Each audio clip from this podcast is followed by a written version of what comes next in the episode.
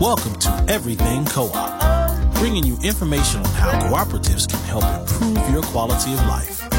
This show is being sponsored by the National Co-op Bank, NCB. The NCB is dedicated to strengthening communities nationwide for the delivery of banking and financial services for the nation's cooperatives, their members, and other socially responsible organizations. For more information on the power of community ownership, visit ncb.coop. That's ncb.coop. Now stay tuned for your host, Vernon Oakes. Good morning, everybody. This is Vernon Oakes. Welcome to Everything Cooperative. This Thursday morning, we have Dr. Florin Seiler Woods on with us. Good morning, Dr. Woods. Good morning. Good morning, Vernon. Nice to see you and nice to hear you. Thank you. Thank you. Thank you. Dr. Woods is the Director of Finance for the Federation of Southern Co-ops. Where are you physically this morning? I am physically in Alabama. We have locations in seven different states, including Alabama, even though our home office is in Georgia. And I'm also on the campus of Stillman College in Tuscaloosa right now. Tuscaloosa? Alabama. Tuscaloosa, Alabama, Stillman College. Okay. So you have been with the Federation, what, two, three, four months? How long have you been with the Federation? Yeah, I started I started officially with the Federation on November 1st of 2022. I had been affiliated a little bit with the Federation because the executive director is an alum of Stillman College and he was looking for ways to engage our students with the Federation. And so I met him and did some initiatives with him and attended the 55th anniversary celebration last year in August and I was sold. So okay. there was no turning back once I once I got into the mission and understood what the Federation was all about, it was an easy sell. Okay, so you're at Stillman College now? You're in Tuscaloosa, Alabama? Yes, I'm at Stillman College. I'm still engaged with the students at Stillman College, uh, but I'll also be in Epes, Alabama tomorrow, where the Federation has our training center. So we have a beautiful training center to train all of our outreach staff uh, and all of our landowners and members. We have a wonderful training facility in Epes, Alabama. And so I'll be there tomorrow all day, working with uh, our field accountant and, and helping to train her.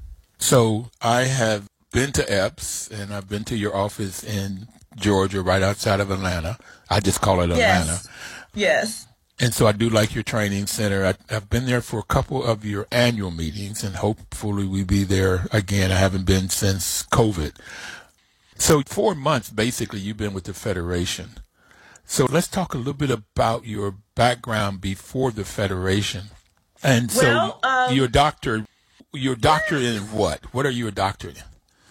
I actually have, I'm a CPA, but I actually have a doctorate in higher education administration.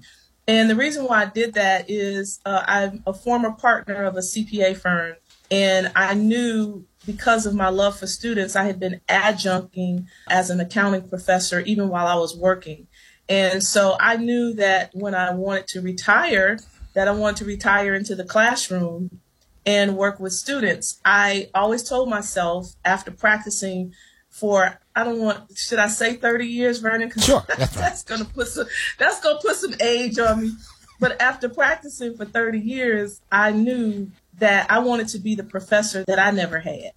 And when I say that, um, and it's no disrespect, but a lot of um, professors uh, in the academy uh, maybe went through school and understand the theory of what they're teaching, but they don't have any practi- uh, practical experience. And so I thought that it's time now for a lot of practitioners to try to get back in the classroom and help students understand from a practical standpoint, you know, how this theory plays out in everyday practice. So it's interesting you say that because uh, when I got my MBA, I focused on marketing and accounting, and I had an offer with one of the big six accounting firms, but it was like all theory, and I didn't have a sense of the practicum. And as I started my business of property management and working with different CPAs doing audits for the properties I managed, one guy I had, I said, boy, if I had known this could be so much fun because you could tell a story the CPA could tell a story and help with working with the, the federal government and IRS and state governments. I said, this could be fun, but I only saw myself behind a desk playing with numbers all day. I didn't see the other side of it. That that was the theory of Well, that's interesting because that's the problem that our profession is having. The accounting profession is having a rough time attracting young talent. Now, it used to be when I first started out, I used to advocate for more minorities in the profession. Matter of fact, I was a member of National Association of Black Accountants, and I was one of the founders of their advocacy arm. And we would advocate for, you know, more uh, uh, people of color to come into the profession because when you look at the history of our profession, some of the first black CPAs you know, were still alive when I became a, a CPA. So it was a very conservative profession. It was hard for minorities to enter um, because the you know you could pass the test, but in order for you to get your license, some you had to have some work experience, and no one would hire us, right? So we couldn't work under a CPA because we couldn't get hired. The first black CPAs were actually hired by Jewish firms, and that's the only way they were able to get licensed some of the first black CPAs that I knew in my lifetime had to pass. You know, I mean, I'm just keeping it real. They had to pass, and then there was one pass for white lady. Yes, they had oh. to pass for white to, to even be able to sit for the exam. And then I met a woman in Virginia, and I forget her name, and I, am so sorry that I've, I've forgotten her name because I heard she just passed recently. She's phenomenal. She was the first black woman CPA in the state of Virginia.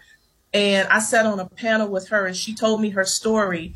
And the CPA exam usually is what before it was on computers, it was offered live in one or two places in within the state, right? Mm-hmm. And so we would travel to wherever that test was being taken or given. And if you didn't live where the test was being given, you had to stay in a hotel. Well, this uh, lady could not, it was being given in Virginia Beach and there were no hotels that would allow black people to stay there. So she had to get a hotel in Richmond, Virginia, and drive to Virginia Beach every day to take the test. And at that time, the test was three days long. Wow. So, yeah, she did it. And so, those are sort of the heroes in my profession. They were willing to endure that kind of, you know, scrutiny and that, that kind of disrespect just to be able to, you know, break the glass ceiling in the profession. So Richmond so, to Virginia yeah. Beach is a two to two and a half hour drive, and she had yeah, to do that every morning, both ways. test all day. Yeah, and then you got to sit there and test all day. I mean, the test was Wednesday, Thursday, and half a day Friday for a long time. You know, I tease my students all the time. I'm like, oh, guys, you sit in front of a computer and you can take the test on in front of a computer at a at a computer center and you could take one part at a time now. And during my time and during the other uh, older CPA's time, we actually had to take all parts of the CPA exam in a three day sitting. So it's tough. Well, I'm I uh, I just did not want to go into it because my view of it turned out not to have been correct. but that that was my view is to just sit around in an office playing with numbers all day and not with people and not dealing at the higher level of the issue that you end up with. So you got your CPA and you were a partner an accounting firm. What was that like for yeah. you? That was interesting. I, I didn't take a traditional route. I went into industry first. So I went from college to Lockheed Martin, which is a, a large government contractor. And then I went into the nonprofit world. So I was director of finance for one nonprofit and director of audit for another nonprofit.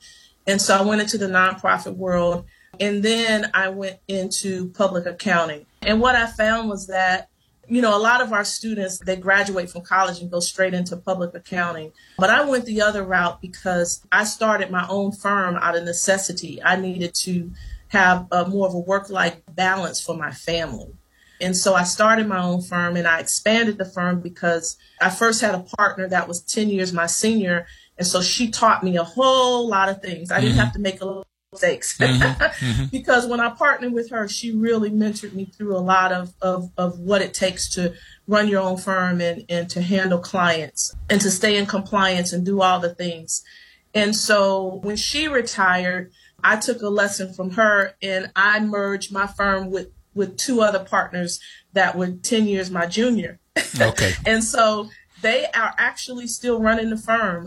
They're still running the firm that I retired from. So yeah, and it was natural. Uh, what happened was the three of us kept meeting each other in the state of Florida. Uh, we were going after some of the same government contracts and some of the same contracts. And I started looking around and I thought, you know, instead of us fighting, you know, for these, you know, ten and twenty thousand dollar contracts, why don't we merge? Right? Why don't we right. merge our firms and start going after million dollar contracts? And that's what we did. Wow. Okay, from ten thousand to million. Okay, that's that's a little bit of a leap. Well, you can do that when you have the capacity. Yes. You know, a lot of times you have to go after peanuts because you don't have the capacity, especially if you're a small business, right? You don't have the capacity to go after these big contracts. You can't prove to the government or anyone else that you can actually, you know, facilitate that contract. But when you have three offices in the state, in one state, so by the time we merged, we had offices in Tampa, Orlando, and Fort Lauderdale. And so we had over uh, over 70 employees. And so at that point, we were able to handle a contract where, you know, you had to be everywhere at one time mm-hmm. you know and so you're able to do that when you when you grow and then you're able to hire more people and you're able to do more as a as your business grows okay so now you you're partner and you're covered the state of Florida. You can go after million dollar contracts. You retire from that, and then where did you go? What did you do from there? I, I, I worked on my PhD, and I, I, I took a couple of tax clients with me because by this time we could do taxes online. Took a couple of tax clients with me just to help pay the bills while I worked on my doctorate degree and I worked on my doctorate degree and, and I was teaching full time uh, ever since 2015. So I just got my doctorate degree in 2015 and I started teaching full time until I met the executive director of the Federation. Cornelius Blanding. All right. he is a force. My brother. Yes, he is a force. He is a force. so you're, I, I, assume you were teaching accounting at yes. Stillman? Okay. Yes, and I met Cornelius because again he's an alum of Stillman, and we were working on some things together. And he was telling me about you know his vision for the federation, and of course the 55 year history of the federation, and um, his vision for the future of the federation. And I just thought. This is great. I mean, you know, I, I have a Dr. long a nonprofit history. Dr. Woods, we're going to take our first break, and I really appreciate your wealth of knowledge. So not only is Cornelius a force, he seems to be blessed that get people with your kind of skill set, your kind of talents. Do you, do you know how unusual it is for somebody to have your skill set to start working in a company? It's just, it's phenomenal. So I really appreciate that you're there working with Cornelius. And so when we come back, I want you to talk to me about this mission of the Federation and how you saw you see yourself fitting into that mission, and then we'll get to what you what you're doing. But we'll be right back. News Talk 1450 WOL AM, where information is power. Welcome back, everybody. This this is Everything Co-op. Uh, my name is Vernon Oakes, and Dr. Florin Woods is our guest today. She's with the Federation of Southern Co-ops. And she met Cornelius Blanding because he is an alumni of Stillman College, and that's where she was teaching. And she said he's a force. And before we start talking about Cornelius being the force and the mission of the Federation, can you give us a little bit of background of Stillman College? It's, you said it's in Tuscaloosa, Alabama. I assume it's is it historically uh, black college? Black, uh huh. Yeah, and sometimes people get that confused with Spelman, but here's the best way to recognize and remember Stillman. If you remember the Cosby Show, they had this fictitious Hillman College, and it spun off into a different world. You remember that? Yes. Well, yeah. Hillman College in the Cosby Show is the is the uh, fictitious Stillman. Okay. So Stillman Stillman College is in Tuscaloosa. Uh, it's been here over a hundred years. turned out some really, really great alumni. It's had its heyday, but it's been having some difficulties, just like all HBCUs have um, over the years, whether it be enrollment, financial difficulties, things like that. But that's pretty much the HBCU story. But HBCUs are very important because there is more of a nurturing of our students. And as faculty of a HBCU, you kind of understand that that's your job. It's not just teaching, um, but it's also nurturing. Um, and it's helping students make that transition from childhood to adulthood. And so I think there's still really an important space for HBCUs. And just for instance, Morehouse or something like that, you know, everybody says, Oh, I could tell he was a Morehouse man. Mm-hmm. Well, yeah, because that was the culture and that's what they instilled in him. And so if you look at a lot of HBCU grads, you will see a sense of pride. You'll see that they have a different level of self esteem. And that was what a lot of HBCUs intentionally developed in them was that, yeah, you know what? You can actually do this and you need to go out into the world and, you know, you need to, you know, be exceptional not just ordinary. You need to be exceptional. so I got that at Bluefield State College, uh, Bluefield, West Virginia, and uh, yeah. unfortunately, the white power structure came in and they took that college. Matter of fact, I was the last black president of the student body for a long time. Wow. Um, but while I was there, it was majority staff, majority faculty member were black, and it was that nurturing that you talked about and I taught for five years at Howard, and it's the same thing. So um, I taught 12 years all total, and my best experience was with Howard because of the students and the faculty. Really, really great students. So I, I do know that, and I, I totally get you say you're still in touch with the students because that's something that I love also the energy that young folks give off and the excitement that they have. So, um, and you were at Stillman today. Yes, absolutely.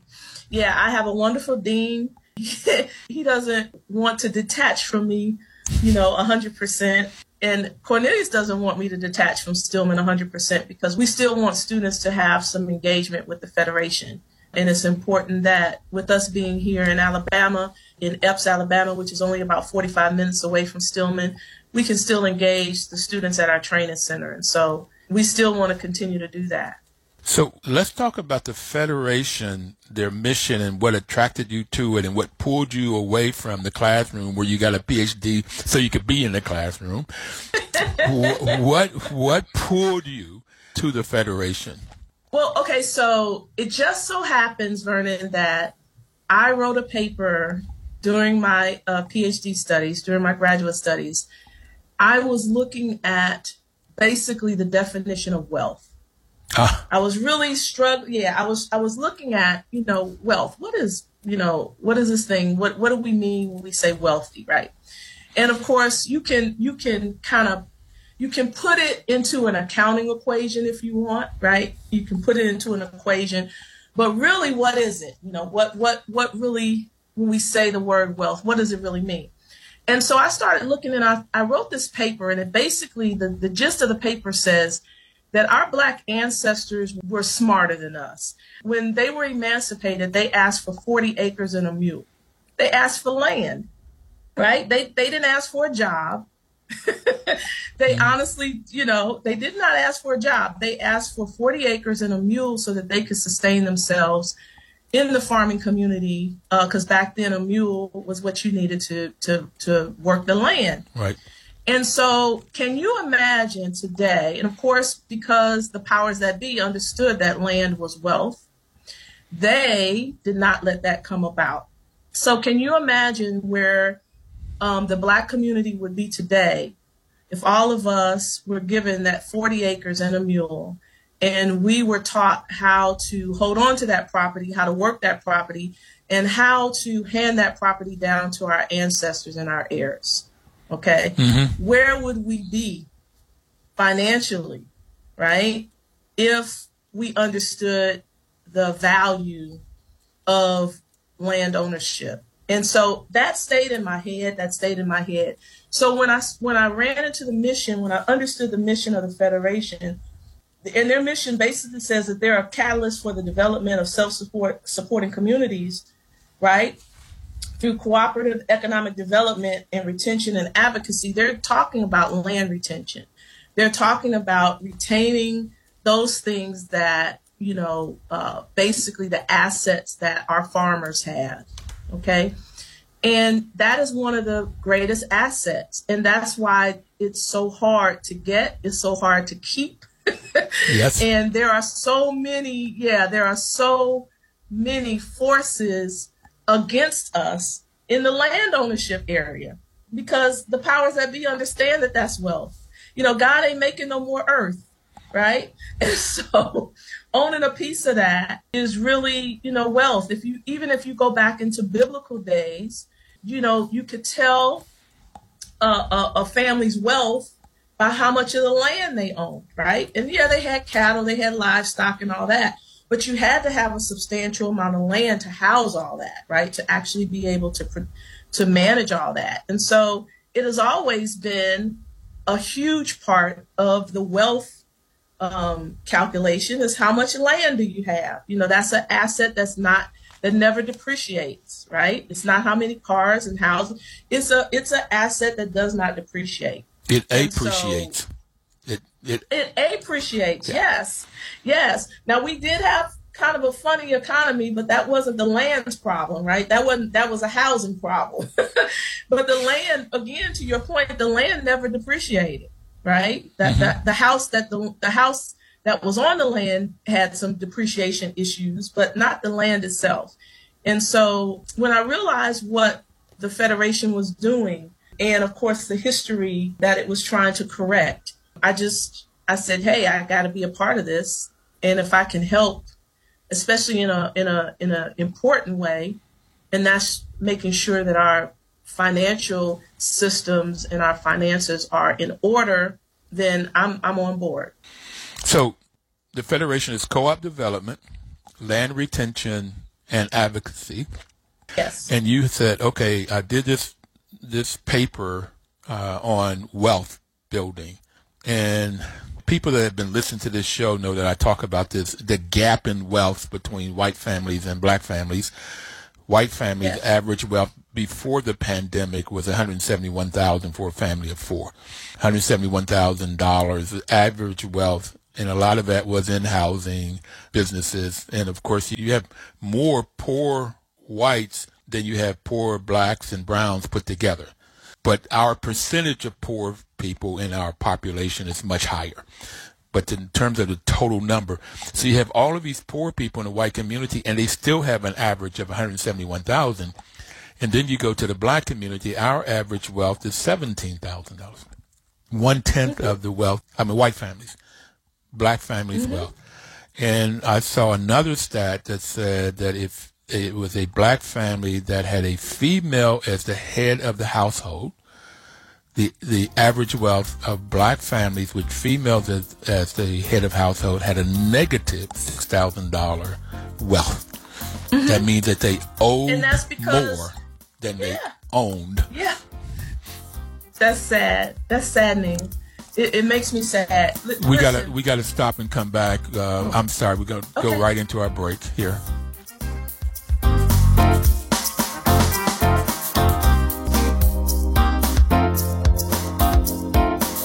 Back, everybody. This is Vernon Oakes, and the program is Everything Co-op. And today we have Dr. Florin Woods who's director of finance for the Federation of Southern Co-ops. And before she went to the Federation, she was a professor at Stillman College in Tuscaloosa, Alabama. All right. Yes. And she was saying that she likes to get students engaged with the Federation. And the Federation's mission is co-op development, land retention, and advocacy. And she did a paper on wealth building. And we were talking about the wealth gap between whites and black families. And so what turned her on and got her excited and pulled her away from a majority of teaching is that the federations is about creating wealth, creating wealth by co-op development and land retention. And Dr. Woods, you were talking about this whole wealth gap thing before we took the break. I was so engrossed with it, I didn't even know we were having a, a break. but, but can we go back and you tell us what you were getting ready to say about this wealth gap? I was saying that, and this is one of the things that I teach my students, and they usually during this session their eyes are opened. But I tell them, I said, you know, you have to understand the difference between income and wealth. Okay. And I give them an exercise and I say, now, you know, a, a drug dealer makes a lot of income right?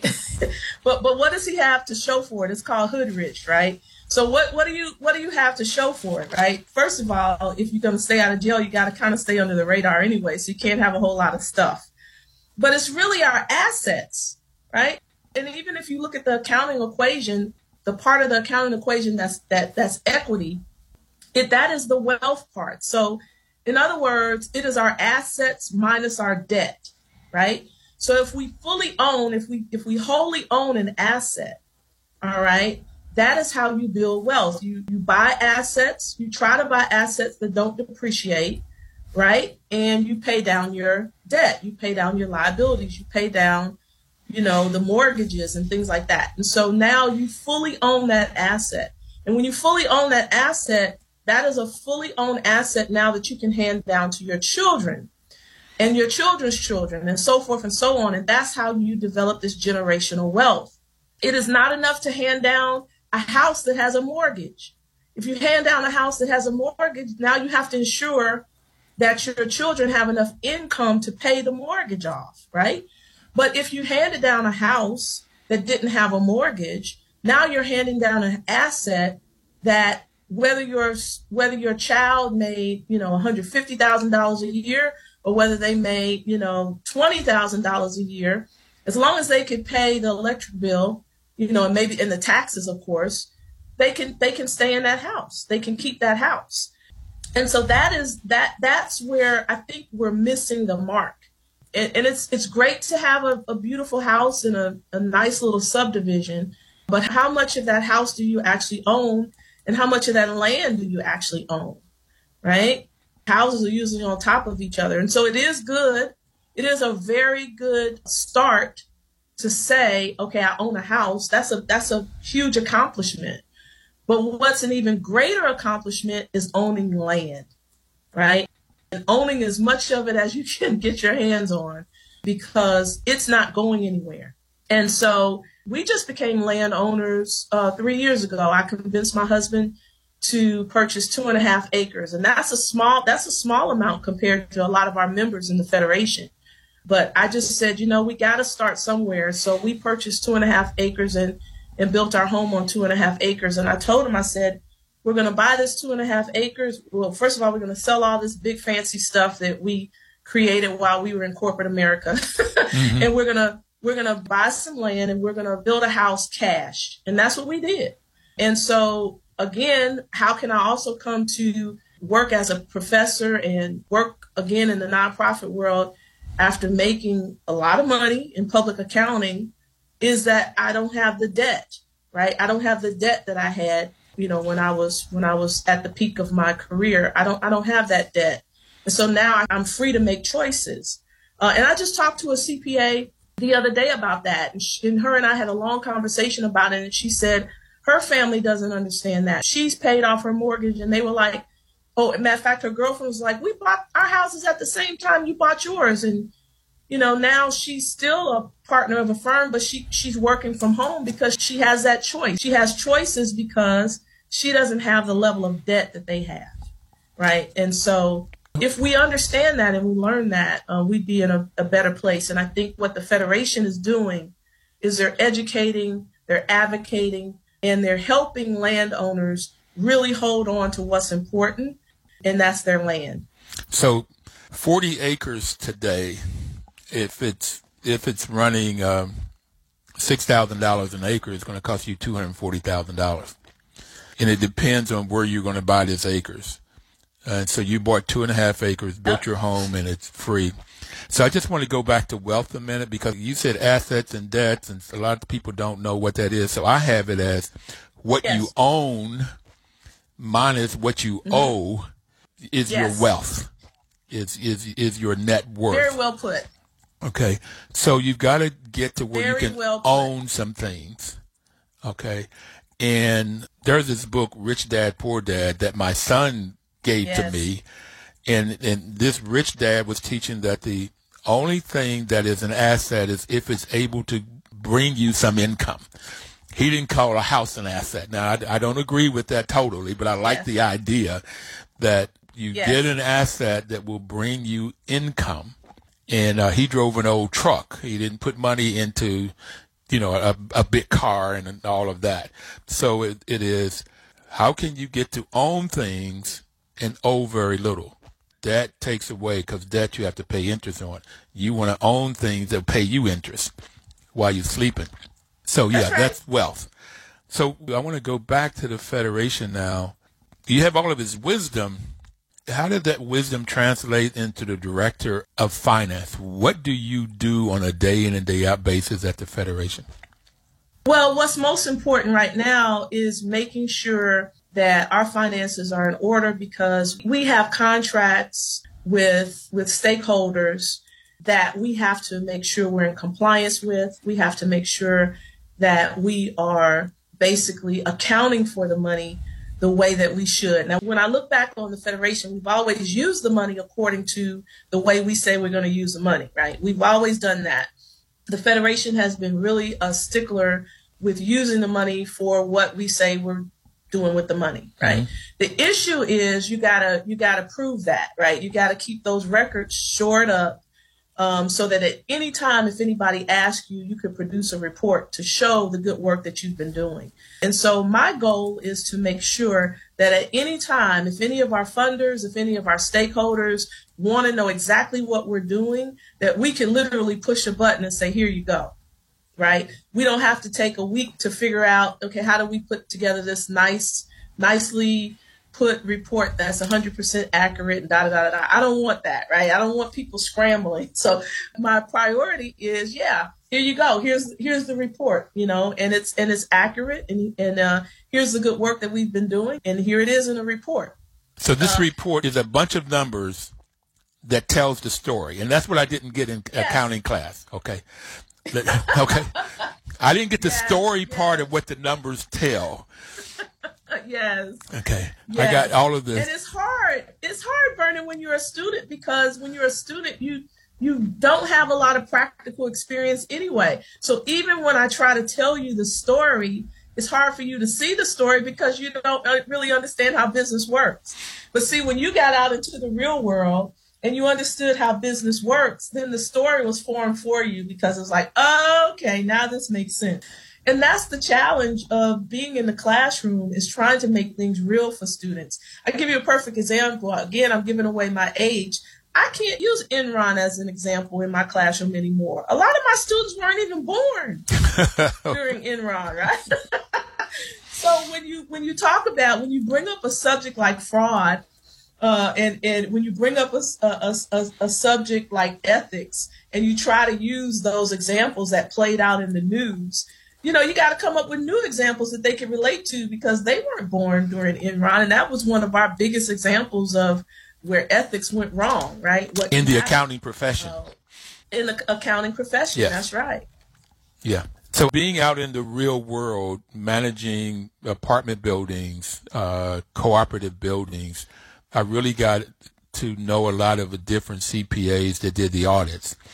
And I had it and I told one of them that if I had known the story that the numbers tell, okay, and that story could be a good story or it could be a bad story. In Enron, they used the mm-hmm. numbers to tell a story that wasn't the truth, and that's why there was this trouble Right. and this fraudulent behavior.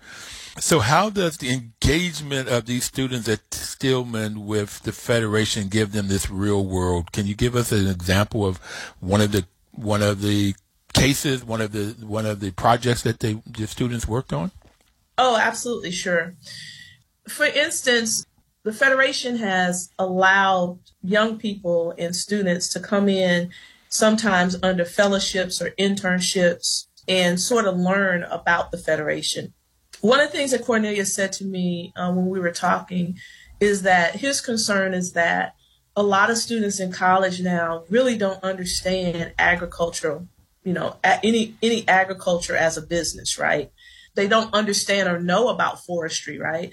Maybe they'd be interested if they understood what a forester does, right? Maybe they'd be interested if they understood all the different things they could do uh, in agriculture, right? But because that's not something that's very popular in schools and not taught everywhere, a lot of students may not, you know, be aware of what's going on. And so a lot of times we just need to make students, like you said, you didn't know how fun this could be, or you didn't understand that this was a story and how important your role is in telling that story. Um, sometimes you just need to expose students to different things so that they can realize, oh, I have options, I have choices.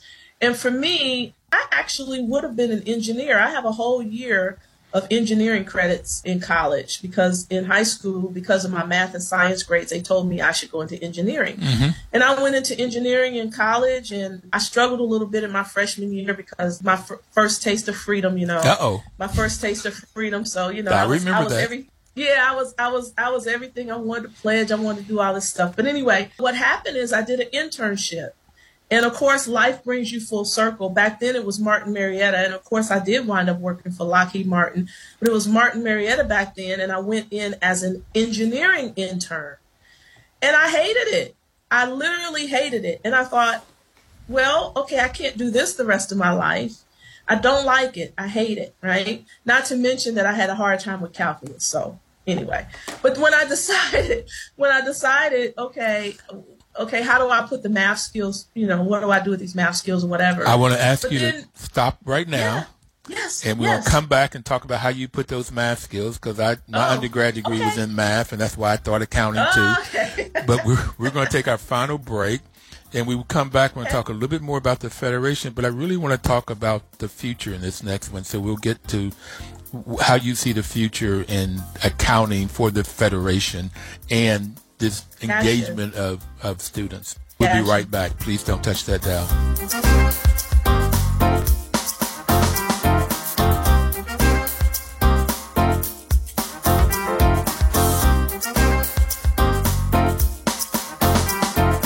Welcome back, everybody. This is Vernon Oakes, and the program is Everything Co-op. And today we have Dr. Florin Woods, who's Director of Finance for the Federation of Southern Co-op. And before we took break, we were talking about the Federation and the benefits of the Federation. So, Dr. Woods, could you finish the statement you were making before we took the break? Oh, absolutely. We were talking about basically making sure that students have an experiential learning experience because uh, you were talking about the fact that if you would have known certain things about math and accounting and what you could do with it, you would have been better informed when you graduated.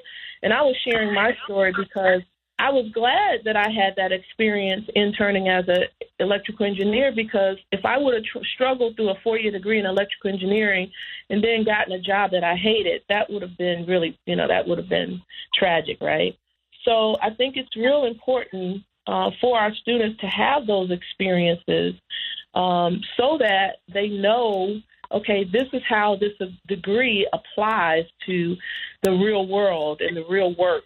And do you like it? Do you not like it? You know, what do you, what do you think uh, about it? Because you need to do that so that they have a chance to either embrace it or switch gears, right? Before they invest that in that four year degree. So you switched gears and went into accounting so you could use your math in accounting. Okay. So Cornelius is providing those internships and fellowships so the students at Stillman can get this real life experience at the Federation. Yes, and, and the students at Stillman. yes. They can they can they can engage with the uh, they can engage with the training center at Alabama in different internships and fellowships and learn more about the federation. And when they graduate, they might they might want to join the federation so they can join the federation like you did. yes, yes. So when we start talking about wealth creation and we're talking about this land, I just want to tell everybody out there we're having Dr. Jennie Stephens on February 9th. because she's the CEO for the Center for Heirs Property Preservation. So we're going to continue talking about this heirs property and how you keep the property. So getting the property is one thing but then keeping it and knowing the law so that you can keep it so you can pass it down it to your heirs, to the children and the grandchildren that you were talking about earlier. So I'd like that you found out that the Federation used the money that they had gotten. I know they get money from USDA, Department of Agriculture. They get different grants. So you have to make sure that they can tell the story. And you said push a button. What do you mean by push a button and get that report to tell the story? I mean that, you know, we have accounting systems now, you know. There was a time when it was called keeping the books and we were actually writing stuff down in books. But we have these electronic systems and these electronic systems capture all of our activities. So any money that comes into the Federation should be accounted for. Any money that goes out of the Federation should be accounted for. And when it's accounted for properly and on time and consistently, then it's just as simple as pressing a button on your accounting system and saying, you know, I need this information from, you know, January 1st to December 31st, 2022. Boom, there it is. Or if somebody wants to know, you know, uh, what we spent on a particular conference, right? So we did a conference for uh, farm owners in Alabama or in Albany, Georgia, and we want to know, you know, was that successful financially? You know, what kind of revenues we had, what kind of expenses we had. You know, we, we want to work like a well oiled machine. So all of this stuff is just automatic. Uh, and any manager or any stakeholder in the organization should be able to get this information, uh, and they shouldn't have to wait a week or two weeks or a month to get it. So, do you also have in your accounting system that if XYZ Foundation gave the Federation a million dollars, that you could account for that a million dollars? You could not only account for on an annual basis, but by project or by the source of income. Do you have it set up that way also? Oh, absolutely. We have it set up by line item. So, for instance, we can tell you by line item, line item, line item, according to the budget that we gave to our funder to say this is how we plan on, on spending the money. You know, we can actually create a report now that shows here's the actual money we got in and here's the way we spent it. And we, we mean per line, like but with salaries, travel, you know, supplies, whatever it is, we need to be able to show, and we can show that now, but I, I would like for it to be more automated, is what I'm saying. We can show that now, but for me, you know, in order for me to say it's successful, that that that that I've done something successfully at the federation, I want that stuff to be like clockwork, where yeah, we can prepare a report for you, but I don't want us to have to stop what we're doing and prepare that report. I, I want us to be able to say, here you go, button push. here's the here's okay. the report. That's the future of the federation's accounting and finances. What do you see the future with uh, the federation and Stillman College and working with the students? Well, you kind of you kind of touched on um, you kind of touched on because we are talking about a little bit the future. Kind of touched on technology a little bit when I said just push a button. But we're actually getting there with our outreach staff. Our outreach staff now, they all have iPads. They can actually go out in the field with our members and collect data from our members. And that stuff is sent back to the state office, to the state association. And so, one of the important reasons why you want to keep young people involved in your organization is because they are much better with technology than we are, right? Yep. I yep. mean, I didn't know my own could do certain things until my uh, students looked at me with disgust and said, "Oh, professor, do this, you know, just press that, or just, you know, you don't, you mean you're not using this function?" And I'm like, I didn't even know that I had that function. So it's it's it's good to always engage young people because they have fresh ideas, they understand technology, they need the history because the history is important, but they, they need to be able to take that history and, and turn it into fresh ideas, you know, turn it into uh, how do we better use technology? You know, how do we actually use this technology to help our farmers even be better? And so that's part of the outreach, you know, and, and that's one of the benefits of cooperative, right? Because now you develop best practices. And so whatever this farmer is doing successfully over here, we can share with the, the farmer you know, in another state because he's part of the cooperative. So, what a farmer in Alabama is doing and have learned they can take that same knowledge and give it to the farmer in Mississippi or Louisiana or your 13 states that you all work with. Absolutely. That, Absolutely. And the Federation is equipped to translate that for them, right? The Federation is, is equipped to say, okay, here's what's happening in Alabama. And so we want to share this with, you know, Mississippi. And we have the experts that can translate that to the different states. Okay. So in the last 30 seconds, what piece of advice or wisdom do you have for the audience? Well, I would say, Vernon, that our show wrapped up with this that the Federation is here to advocate and to assist landowners and really to help lessen that wealth gap. And we all need to take a, a lesson from cooperatives because we could all translate that to other areas too. Thank you so very much, Dr. Dr. Wood. Everybody out there, uh, increase your wealth. It also increased your health. We'll be back next Thursday. Please live cooperatively. News Talk 1450 WOL AM, where information is power.